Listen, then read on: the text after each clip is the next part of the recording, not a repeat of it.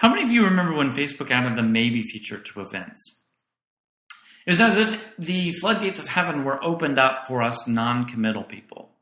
We could straddle the fence between saying, uh, no, we, I don't want to go, and, and yes, I do want to go. It was as if we could just say, we could make a commitment without ever actually making a commitment. We could feel better about ourselves for clicking maybe to an event that we didn't want to go. Say it was to uh, the our family's Thanksgiving party. We also didn't have to come up with an excuse as to far as far as to why we didn't want to go. But have you noticed that our society today is kind of afraid of the word commitment? It almost seems as if we are uh, to, to making a commitment. We are we are going outside of ourselves and we're having to say yes to something more than, than who we actually are. As I've I noticed this when I first was going to school, and I noticed a lot of people were going to school just because they had to or was expected of them, but they didn't really want to commit to any degree. And I found with a lot of these people, they were spending more time trying to figure out what they wanted to do, uh, where they wanted to be, and, and they didn't really ever commit to any degree that they were in love with.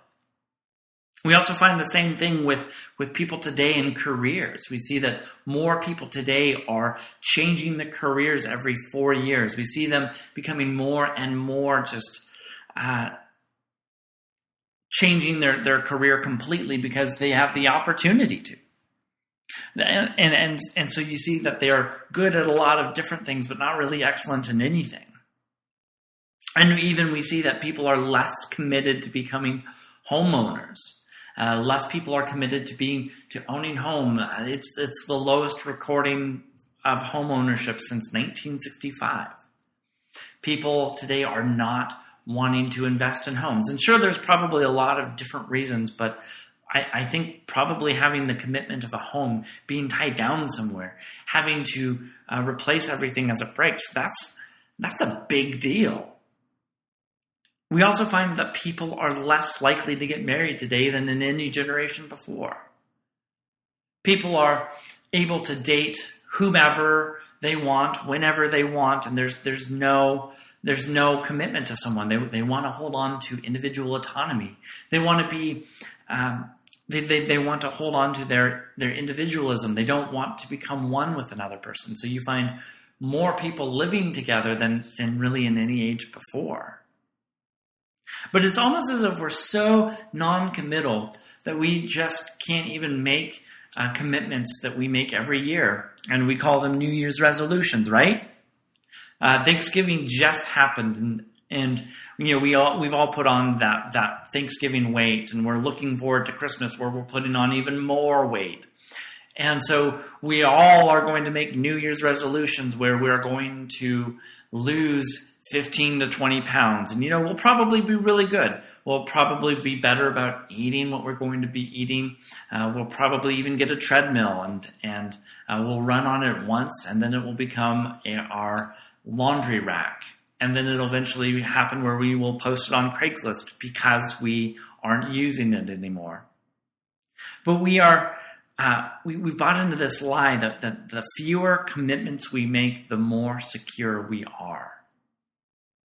And it, it, it's a lie in that that we think that that if we if we distance ourselves from a commitment, if we if we don't commit ourselves to anything, that we are we're better off. But I can actually say that I'm a better person because of the commitments I've made.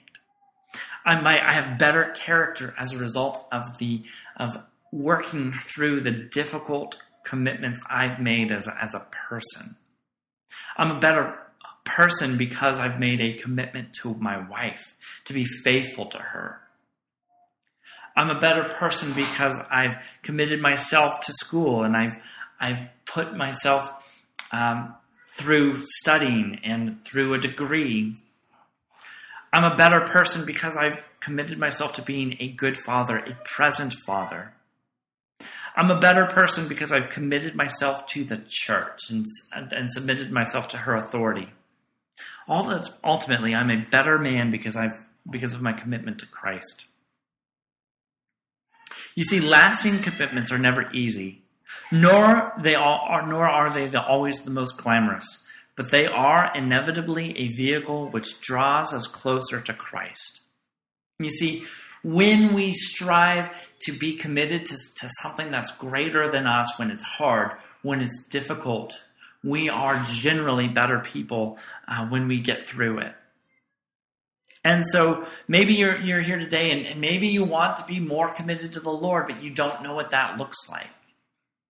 You you've heard people be you've heard people are more committed to the Lord, but you don't know how that works. You don't know what that looks like. And so for us, we need to recognize that it requires an attitude of intentionality and a desire to grow in our love and knowledge of God.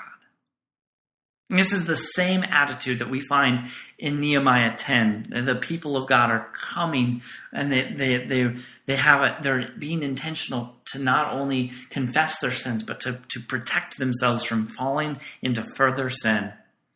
And it's through their example of, of them coming and making four hard, radical commitments that we ourselves today in the church, we can apply for ourselves in our, in our own faith. So we need to recognize that God's people must be radically committed to obey the Lord. So as we read Nehemiah 9:38, we see something very very important that we, we see that commitment requires action. This is what the word of the Lord says. Because of all this, we make a firm covenant in writing. On the sealed document are the names of our princes, our Levites, and our priests. As any good student of the Bible, we have to stop and we have to ask the question, what are they saying? Uh, we see because of all this. And so the surrounding context is Nehemiah 8 and Nehemiah 9. In Nehemiah 8, Pastor Kevin walked us through how the people rediscovered the word and they had a passion and a desire for the word. And you see then in Nehemiah 9 that, that reading scripture exposed and, and uh, uprooted their sin. And so Nehemiah 9 was just all confession confession to who God is, confession to what He's done, confession to how He loves us, and then also how we are broken and we are sinful. So, in light of, of 938, because of all this, um, we don't have to read all of Nehemiah 8 and Nehemiah 9 to understand what's happening, but we can read Nehemiah 9:36 which says, "Behold, we are slaves this day in the land that you gave to our fathers to enjoy its fruit and its good gifts. Behold, we are slaves." and its rich yield goes to the kings whom you have set over us because of our sins. They rule over our bodies and over our livestock as they please, and we are in great distress. So we see that the people of God here are confessing their sins, and so because of their sins, they are they are taking action. They are making hard, lasting commitments, and so um, we even read in, in 2 Chronicles 7.14, which which says this, If my people who are called by my name humble themselves and pray and seek my face and turn from their wicked ways, then I will hear from heaven and will forgive their sin and heal their land. So the people of God have already turned to God. They've already confessed their sins but they are turning and they are they are making radical commitments in their lives so they don't fall back into their sin. And as we see, they're going to give four specific areas of sin that that have plagued their communities from as far back as Abraham.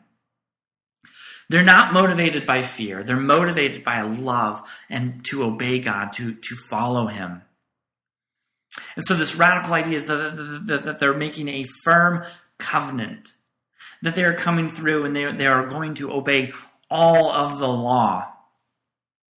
And so this is right in line with James 4 8, which says, Draw near to God, and he will draw near to you.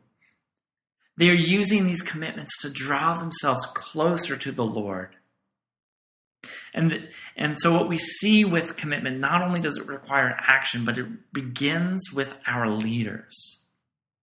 Notice you see uh, in verse 38 because of all this, we make a firm covenant in writing. On the sealed document are the names of our princes, our Levites, and our priests. They're princes, they're Levites, they're priests. These are all men who are, are civic leaders and religious leaders. And then in chapter 10, 1 through 27, we see a list of 84 names that are listed, starting with Nehemiah. These men all signed the document. They all uh, they all agreed that, that that something needed to happen for them to not fall back into their sin. What we see ultimately with these 84 men is that what what these leaders are doing, they are paving the way for Israel to succeed. And for us today, we would see that, that uh, Pastor Kevin, myself, our elders, our, our leadership team, that the culture starts with us. The culture for life and vitality of restoration begins with us. It doesn't end with us, but it begins with us. As we are all here at Restoration, we are all responsible for the growth and the vitality of restoration. We are not alone. But you also see that that the people of God separated themselves, so that you, you see that that separation needs to happen if we, if we are going to have any lasting commitments. Notice it's separation, not isolation. But read with me in verse 28. The rest of the people, the priests, the Levites, the gatekeepers, the singers, the temple servants, and all who have separated themselves from the peoples of the land to the law of God, their wives, their sons, their daughters, all who have knowledge and understanding. So we see that, that uh, this is a body of about 60,000 people, as we saw in Nehemiah 7, that they are all separating themselves from the peoples of the land. And that they are, they are doing that um, because they cannot make any lasting commitment if they continue to, to live the same way as everyone else. You see, God has always desired for his people to be separate from, from the surrounding nations. But he doesn't want us to be isolated from our surrounding nations. He, he constantly has, uh, called us to, to be set apart, to be different, to be holy, but that we are to be in the world. Jesus says in the, in the Gospel of John to be, that we are to be in the world, not of the world. We are not to isolate or insulate ourselves from the outside, but we are to be uh, separate. We are to live differently than anyone else. As our mom used to tell us, you know, bad company corrupts good character. And that's pulled right out of the book of Proverbs. That who we surround ourselves with, who we live like, will ultimately corrupt who we are. Now, this is no better illustration than when I was working at Sears a few years ago. I was, I had gone to Acts, I'd gotten my calling to be a pastor, and I was I had experienced this mountaintop experience of Christianity, and, and I'm working in the warehouse at Sears. And I became uh, uh, just like the guys I was working with. I talked like them, I walked like them, I acted like them. And so, if you had seen me, you would not have been able to, to peg me as a Christian, but you would have pegged me as someone who's living um, carnally. And so for us, we need to recognize as the people of God, we must take radical action in our commitment to the Lord. So, we, you may be asking, what does that look like? Where do we start? What do we do? If commitment truly requires action, um, where, where do we start? And I think the best place to start is where the people of Israel started, and it's with the Word of God.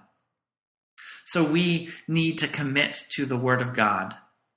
Read with me in verse 30, or verse 29, sorry. It says this Join with their brothers, their nobles, and enter into a curse and an oath to walk in God's law that was given by Moses, the servant of God, and to observe and do and and do all the commandments of the Lord our Lord and his rules and his statutes. Did you catch that? Nehemiah is saying that these people are, are coming together. They're making this commitment to be people of the word. And he says that they're committed to walk in God's law, that they're commanded to, they're committed to observe God's law, they're committed to committed to do all the commandments found in the Pentateuch. This is Genesis, Exodus, Leviticus, Numbers, and Deuteronomy. If you haven't counted recently, there are 613 commands in those five books. And God is, is, is commanding them to obey Him, and His expectation is that He obeys them. And so the Israelites were understanding a very pivotal aspect is that they are, they are understanding that Scripture is not just for information, but it's for transformation. Notice what it says in James 1:22, but be doers of the word, not hearers only. And so the people of God understood that that to be committed to the word, they need to obey all of scripture. They can't just pick and choose portions that they want to that they want to obey. And that they also understood something very important about the word of God. The Word of God teaches us who God is. They understood that they couldn't know anything about God apart from Scripture. And so you find that, that they are committing themselves to be um, people of the Word. They understood that, that God reveals Himself through Scripture and and they understood something that, that we we have in the in the in the old in the New Testament. They they understood Hebrews four twelve, which says the word of God is living and active, sharper than any two edged sword, which is able to pierce our very soul and marrow. They understood that the word of God is living because it comes directly from the living God. Not only that, but they also understood that when we are reading Scripture, we are coming face to face with the living God. And as Hebrews tells us that our God is a consuming fire, they understood that, that we are to approach Scripture with, with reverence. And to be people of the Word, that we need to read it. We need to ingest it. We need to meditate on it. We need to live by it. So I think no better person exemplifies what it means to be a person of the word than, than Jesus. You see, when he was tempted by Satan in Matthew 4, Satan tempted him with his physical needs, with his emotional desires, and with his desire for power. And you see that Satan approaches Christ with, with three different distorted scriptures, and each time Christ re- responded with scripture and, and used that as principles as Jesus taught us that man does not live by bread alone, but by the very word of God. So Jesus himself was a man of the word. He was committed to live by it. He was committed to read it. He was committed to know it. And so for us today, if we, str- if we want to strive to be people of the word, we have to read it. We have to meditate it. We have to memorize it. We have to live by scripture. So, how are we doing in being people of the Word? What have we done lately to read it, to ingest it, to dwell on it? How often do we use Scripture as our final authority in life? As the people of God, we need to be radically committed to the Word of God. You see, the root of Israel's sin stems from their abandonment of Scripture but it impacted every other area of their lives. They recognized that they needed to commit themselves to lead their homes. So this is what their second uh, commitment is, is, is they, they, they committed to lead their homes. So read with me in verse 30. It says, We will not give our daughters to the peoples of the land or take their daughters for our sons. And so this was this was one of the greatest areas of sin for the people of Israel. This was commanded way back in uh, in, in Abraham's time with Isaac, and and so the reason why God commanded this was because he did not want them to take daughters of foreign uh, foreign nations, and he didn't want them to take sons from foreign nations because those foreign nations would the, people would inevitably lead their children away from God. They would be distractions away from God. So God prohibited his children from marrying foreign wives because they would lead the people of Israel to worship idols. And that's what happened time and time again. We can look at the lives of King David and King Solomon, both men who, who we would consider one of some of the greatest kings of Israel. And David took foreign wives, and he set a terrible example for his, for his son Solomon.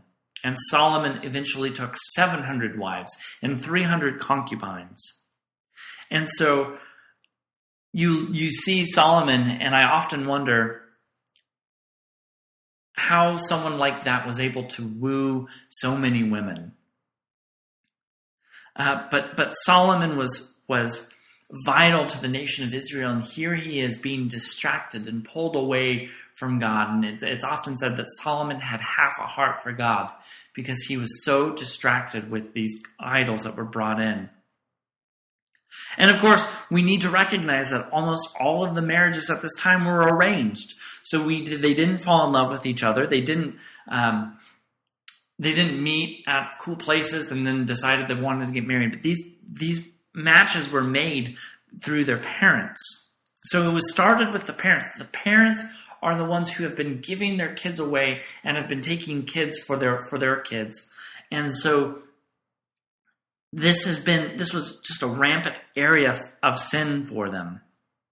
And so even Paul takes up this banner of of of us not being unequally yoked in 2 Corinthians 6 that Christians need to marry Christians otherwise we are going to have very difficult times in our marriage. And so for us it starts in the home. It starts what are we teaching our kids? How are we growing them to be godly to have godly character? And some of you maybe who aren't married are, are sitting here and are wondering, well, what does this mean for me?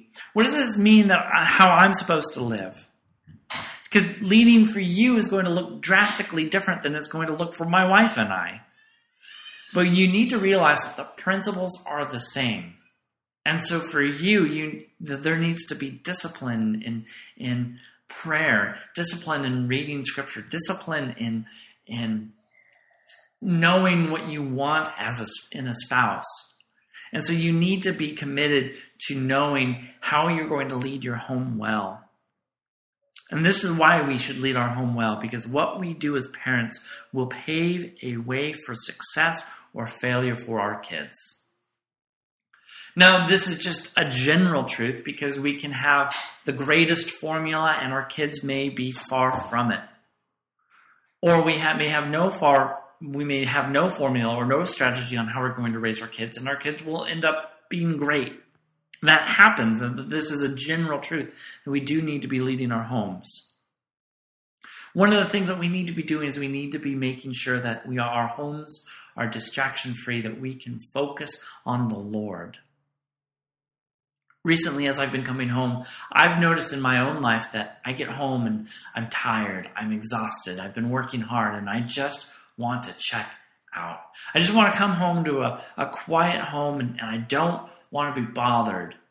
But of course, with a two year old and a, and a three month old, that's not the case. Um, but they're excited to see me. They're excited to be around me. And, and all I want to do is, I just want to be on Facebook. I just want to see what's going on on Facebook. And then my wife, of course, will ask me to change our baby's diaper. And I think, ah, oh, man, I've been working with a baby all day, and his name is Kevin. But leading my family starts with uh, starts with changing my daughter's diaper. It starts with me putting away my phone, putting away my distractions, and I can enjoy my children. It starts with me, with an intentionality to be focused on my family, to develop the character in my family. So, how are we doing in being intentional to lead our families? What are we doing to put away our distractions and enjoy each other's company? How are we doing in praying for, with, and over our children? How are we doing in teaching them about who God is? You see, as the people of God, we must be radically committed to leading our homes well. Not only were the Israelites committed to the to, to be people of the word and to lead to their homes, but they also made a radical commitment to rest from their work. This is probably one of the hardest commitments for us today to keep because it forces us to be dependent on God. And let's see what Nehemiah has to, has to say about this. Turn with me to verse 31. And if the peoples of the land bring in goods or any grain on the Sabbath day to sell, we will not buy from them on the Sabbath or on a holy day, and we will forego the crops of the seventh year and the exaction of every debt.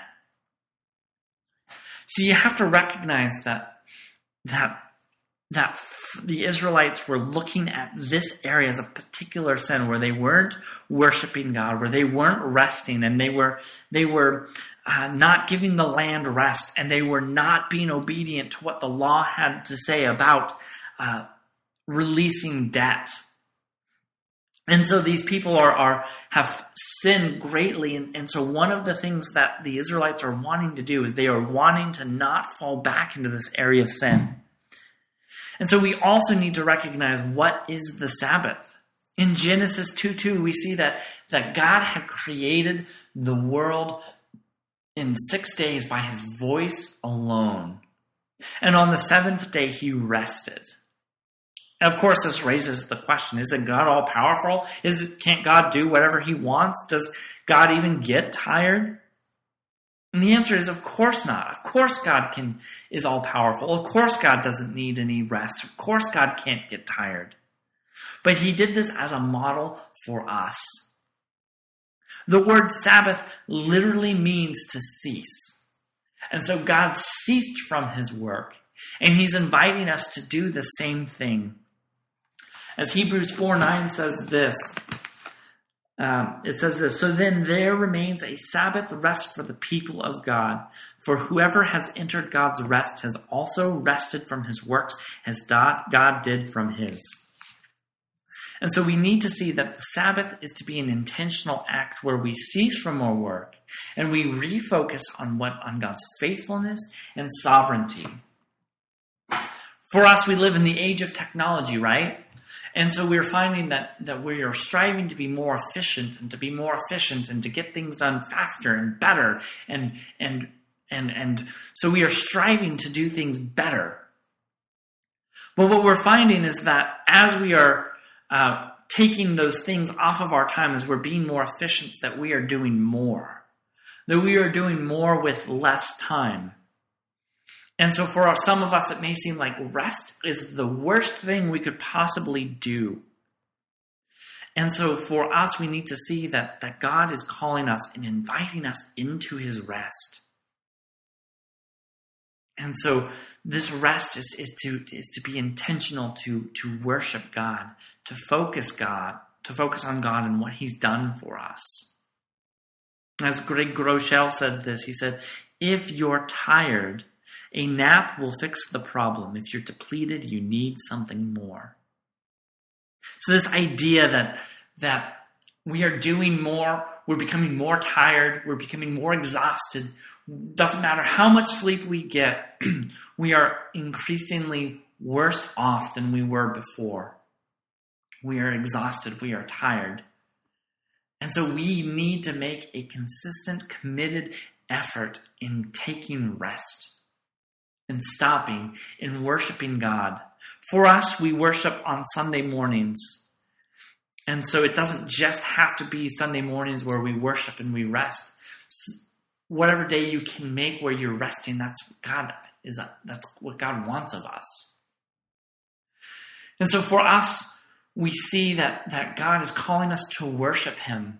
And so we worship on Sunday, and so we come together, we, we are resting and we are enjoying one another's company. But we don't just worship on Sunday morning, we worship Sunday afternoon, Sunday evening, Monday, Tuesday, Wednesday, Thursday, Friday, Saturday, Sunday. We are to worship every day of the week. And so for us, uh, we need to be intentional about worshiping God through rest. Some of you don't know this about me, but I graduated from Moody Bible Institute in Spokane this this this year. And a year before I graduated, my wife, in her infinite wisdom, carved out a time after graduation where we would be on vacation. And I thought that was great at the time, um, but the month of May came and, and I was expecting to have jobs lined up. I was expecting to, to know where I was going, and that didn't happen.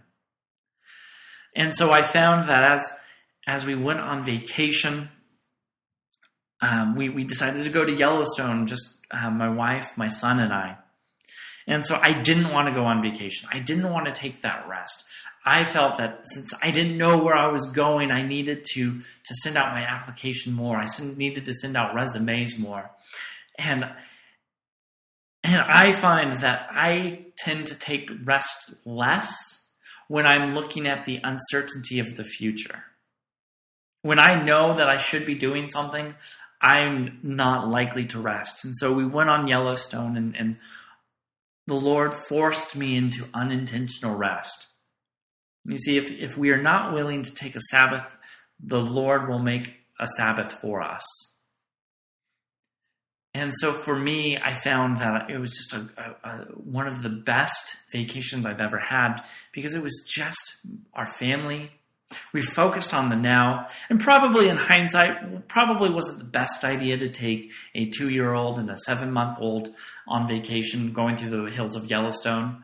But um, the Lord used that to give us rest and strength for what would be the craziest, most hectic summer that, that we've ever had. Because, of course, we graduated, we had a child, we moved, we started another career. And these are all big life events that we thought was a great idea to compress into such a short amount of time. But the Lord was gracious in giving us rest and strength for the months to come. And so, how about you? How are you doing on entering God's rest? What measures are you taking to trust God with your work, with your time commitments, to, and, and with things to get done? How are you trusting the Lord in, in providing for you and resting? How are you worshiping the Lord through your rest?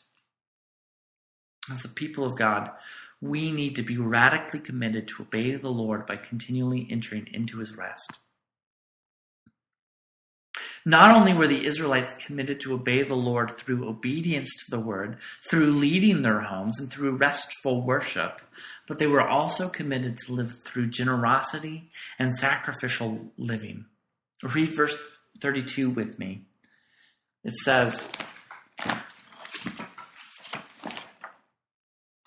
We also take on ourselves the obligation to give yearly a third part of a shekel for the service of the house of our God, for the showbread, the regular grain offering, the regular burnt offering, the Sabbaths, the new moons, the appointed feasts, the holy things, and the sin offerings to make atonement for Israel and for all the work of the house of our God. What we see here in verses 32 through 39 is that, that Nehemiah is interweaving these these themes of sacrificial living and generous giving, and, and, that they're not separate ideas, but that they are interwoven. They are two sides to the same coin. We see that that um, as we generously give, we are sacrificially living. When we generously give to accomplish the task of ministry in our community, notice verses 32 and 34 was just a list of things. This was what the temple ministry, what, what the ministry in the temple provided. So we need to see that our commitment to the Lord fosters a desire for the local church. And Warren Wiersbe says this he says, Where there is true spiritual revival, it will reveal itself in the way we support God's work, beginning in our local church. So we re- need to recognize that our generous giving is not just our resources, but it it's not just our money, it's not just our resources, it's, it's our very skills. It's everything that we have to offer to the church that we are giving to the church. We also need to recognize that, that we are giving God our first fruits not as an act of, of duty, but of love. Look, look at verse 36 with me. Also to bring to the house of our God, to the priests who minister in the house of our God, the firstborn of our sons and of our cattle, as, as it is written in the law, and the firstborn of our herds and of our flocks, and to bring the first of our dough and our contributions, the fruit of every tree, the wine and the oil, to the priests, to the chambers of the house of our God, and to bring the Levites the tithes from our ground. For it is the Levites who collect the tithes in all our towns where we labor. And the priest, the son of Aaron, shall be with the Levites when the Levites receive the tithes. And the tithes shall bring up the tithe of the tithes to the house of our God, to the chambers of the storehouse. For the people of Israel and the sons of Levi shall bring the contribution of grain, wine, and oil to the chambers, where the vessels of the sanctuary are, as well as the priests who minister, and the gatekeepers and the singers. We will not neglect the house of our God. So you see, just um, first fruits, first, first fruits. God is calling us to give the, our very best to Him. And so we cannot just give uh, uh, uh, just leftovers to God. But we see that, that we give to support the ministry. We, we give to invest into the kingdom of God. Here at Restoration, we're able to do so much ministry because of, of what has been generously given. Um, this summer, you you were able to bring me on staff, and that is is is a direct result of of, of generous giving. Uh, we have the Christmas outreach next week, which is a huge event, and it's a hands on all hands on deck, and and so that is a huge item in our in our budget where we are able to invest into the community and bring the light of Christ to the community. We have kids ministries where we are developing kids for, for future ministry. We've been doing baptisms. We've been seeing people come to salvation. We've been helping families in our congregation. These are just some of the current ministries that we've been doing as a church. But we also see that uh, the more we give generously, the more future ministries that we will possibly be able to invest into. We're looking at possibly building a or, or getting into a building. And so we are, contingent on, on generous giving. Uh, we're looking at developing discipleship programs, more people coming to faith. We're developing, looking at developing more life groups, and, and the potential for ministry here in downtown Yakima is just growing. And so, as we see what's going on here at Restoration and, and, and, the, and giving to the needs of the church, we need to recognize that we are to be a people who are radically committed to generously give our resources to the needs of the local church. Not only are we generously giving, but we are to also sacrificially give. Notice in verse 34 what it says We, the priests, the Levites, and the people have likewise cast lots for the wood offering to bring it into the house of our God, according to our father's house at times appointed, year by year, to burn on the altar of the Lord our God as it is written in the law. This is what we see is, is, is, they are obligating to, to designate families to go and get wood for all of the sacrifices that have to happen. Unfortunately, there's this truth with ministry that that as we um, come together, the burden of ministry will usually fall on one or two family shoulders. And I can imagine that this was the same thing here, where you have one family faithfully getting wood, but they're tired, they're burnt out, they're frustrated, and they're angry, they're bitter because they are doing all this hard work and no one is, is, is helping them. So you see that 20% of the people of God are doing 80% of the work of ministry. And, and that is that is that's bad. We need to be committed to living sacrificially and generously so we also need to we also need to, to be uh, understanding that that we we need to come alongside each other and, and bear the burden of ministry. So how are we doing in serving restoration? How are we doing in coming alongside and carrying each other's burdens? How are we do- doing in serving alongside each other and encouraging one another? As a people of God, we need to be radically committed to both sacrificial living and generous giving. So we see that, that the Israelites weren't content to fall back into their sin, so they made radical commitments to obey the Lord. They radically committed to obey the, the, the, the, the law of God, all 613 commands of, of God. They radically committed themselves to lead their homes well. They radically committed themselves to honor the Sabbath, to worship the Lord on the Sabbath. They also radically committed themselves to take care of the temple, to take care of the ministry that needs to happen. So, where do we go from here after seeing their example? We see that the, that the people of God need to be radically committed to obey the Lord. We see a need for us to come together and commit ourselves to obey the Lord together. So we cannot grow in our faith if we are unwilling to commit ourselves to God and to each other. And we need to hold each other accountable to the standard God has given us in His Word. As some of you may have wondered, there's been this, this poster board sitting off to the side here this entire time. And this, on this document, are, um, are five commitments, and they're pulled straight out of Nehemiah 10. The first is that we promise to be committed to Scripture, reading it, ingesting it, and meditating on it day and night. The second is we promise to be committed spiritual leaders in our home by not allowing any distraction to pull us away from our love for God. The third commitment is we promise to be committed to worship the Lord through intentional rest. The fourth is we promise to be committed to Restoration Church, supporting her through prayer, sacrificial living, and generosity. Now, you see, these four commitments, while they're great, they are setting us up for failure. And so we need something greater, something better than this, uh, than these commitments. We need to commit to the grace of God. And this is the fifth commitment. We promise to commit ourselves to the grace of God by recognizing our own failures and resting in Christ's completed work. As we look at Nehemiah 10, we see that that the people of God are missing something crucial in, in just following God, and it's Christ.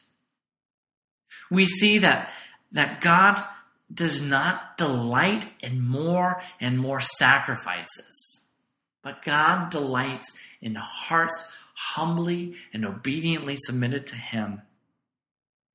We see that, that the Israelites had the right motivation and the right intentions, but they missed one in crucial aspect, and that's the grace of Christ. Christ didn't die for us to follow more rules. Christ didn't die for us to um, to fall into legalism, but Christ died to set us free from the law. Because the law, uh, while it's good, while it's perfect, is unattainable. These 613 laws are impossible for us to keep. We have even a harder time keeping two laws love the Lord your God and love your neighbor as yourself. So we are not interested in, in creating more rules for ourselves. But we see that with this fifth commitment that we need something more. We need to daily depend on the grace of Christ. Because either two things will happen. Either that you will sign this document or you won't, be, because you feel that these four commitments, these five commitments, are so heavy that you cannot possibly keep them. And so you feel that by putting your name to this to this commitment that you are uh, worse off than before. You feel that if you fail, that God despises you because you can't keep His standards. Or you're the other type of person who signs this document and you taste success and you taste uh, accomplishments from this, but you fail in that you are now resting on your pride and not on the grace of Christ. You see, for us, we need to constantly recognize that we are able to be successful because of Christ's record and not our own. Through Christ, we can truly be people of the Word. We can know what the Word is. We can know what the Word says. We can live by it because of Christ, what Christ has accomplished for us. Through Christ, we can lead our homes well. We know who we are, are training and, and stewarding our children for.